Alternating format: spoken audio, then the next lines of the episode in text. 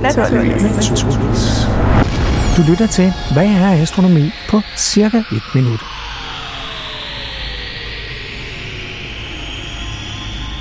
Astronomi, det er jo simpelthen alt det, vi kan se ude i universet. Så det er den videnskab, der beskæftiger sig med det, vi kan observere, når vi kigger op i himlen. Og astronomi er en elgammel videnskab, fordi det er jo noget, der faktisk altid har bundet mennesker sammen, både på tværs af tid, men også på tværs af kulturer og på tværs af rigdom og fattigdom, fordi vi er alle sammen under den samme himmel. Vi har alle sammen mulighed for at gå ud og kigge på den med øjet og undre os over, hvad der er derude. Og der er det så sådan, at som professionel astronom, så det man så gør, det er, at man har store kikkerter, typisk på bjergtoppe, hvor der ikke er så mange skyer, hvor der er mange klare netter. Og hvis man skal kigge i et bølgelængdeområde, som ikke kan ses gennem jordens atmosfære, det vil sige uden for det, man kalder almindelig synlig lys, det øjet kan opfatte, så bruger vi satellitter. Så det er egentlig studiet af lys fra universet, hvor vi prøver at forstå, hvad er vores plads og rolle i universet i forhold til alt det, vi ser. Så i virkeligheden, så kan man sige, at astronomi og den videnskab videnskabelige del af astronomi blev meget grundlagt med Ole Rømers opdagelse af, at lyset har en hastighed og forståelse af, hvad lys er for noget. For hvis man skal give en kedelig beskrivelse af, hvad en astronom er, så er vi egentlig bare bogholdere af lyspartikler ved forskellige bølgelængder.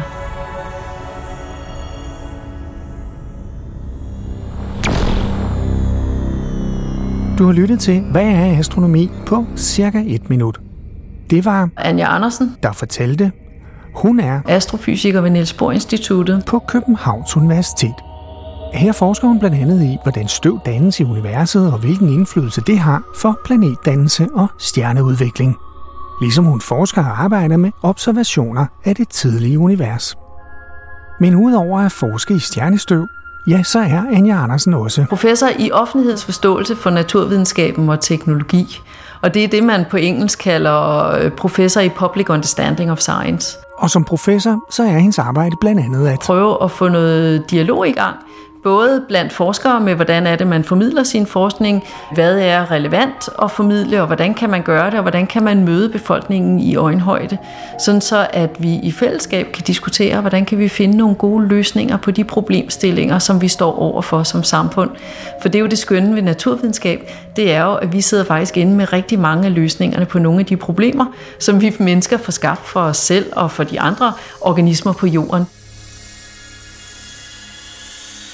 Nå ja, og så er der det der med lys, som jo er ret vigtigt nu, hvor astronomer altså er. Bogholdere af lyspartikler ved forskellige bølgelængder.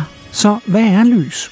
Jo, helt kort er lys som mand. en partikel, som vi kalder fotoner, og den kan have forskellige øh, energi eller forskellige farver, øh, alt efter øh, hvilken slags øh, lys det er.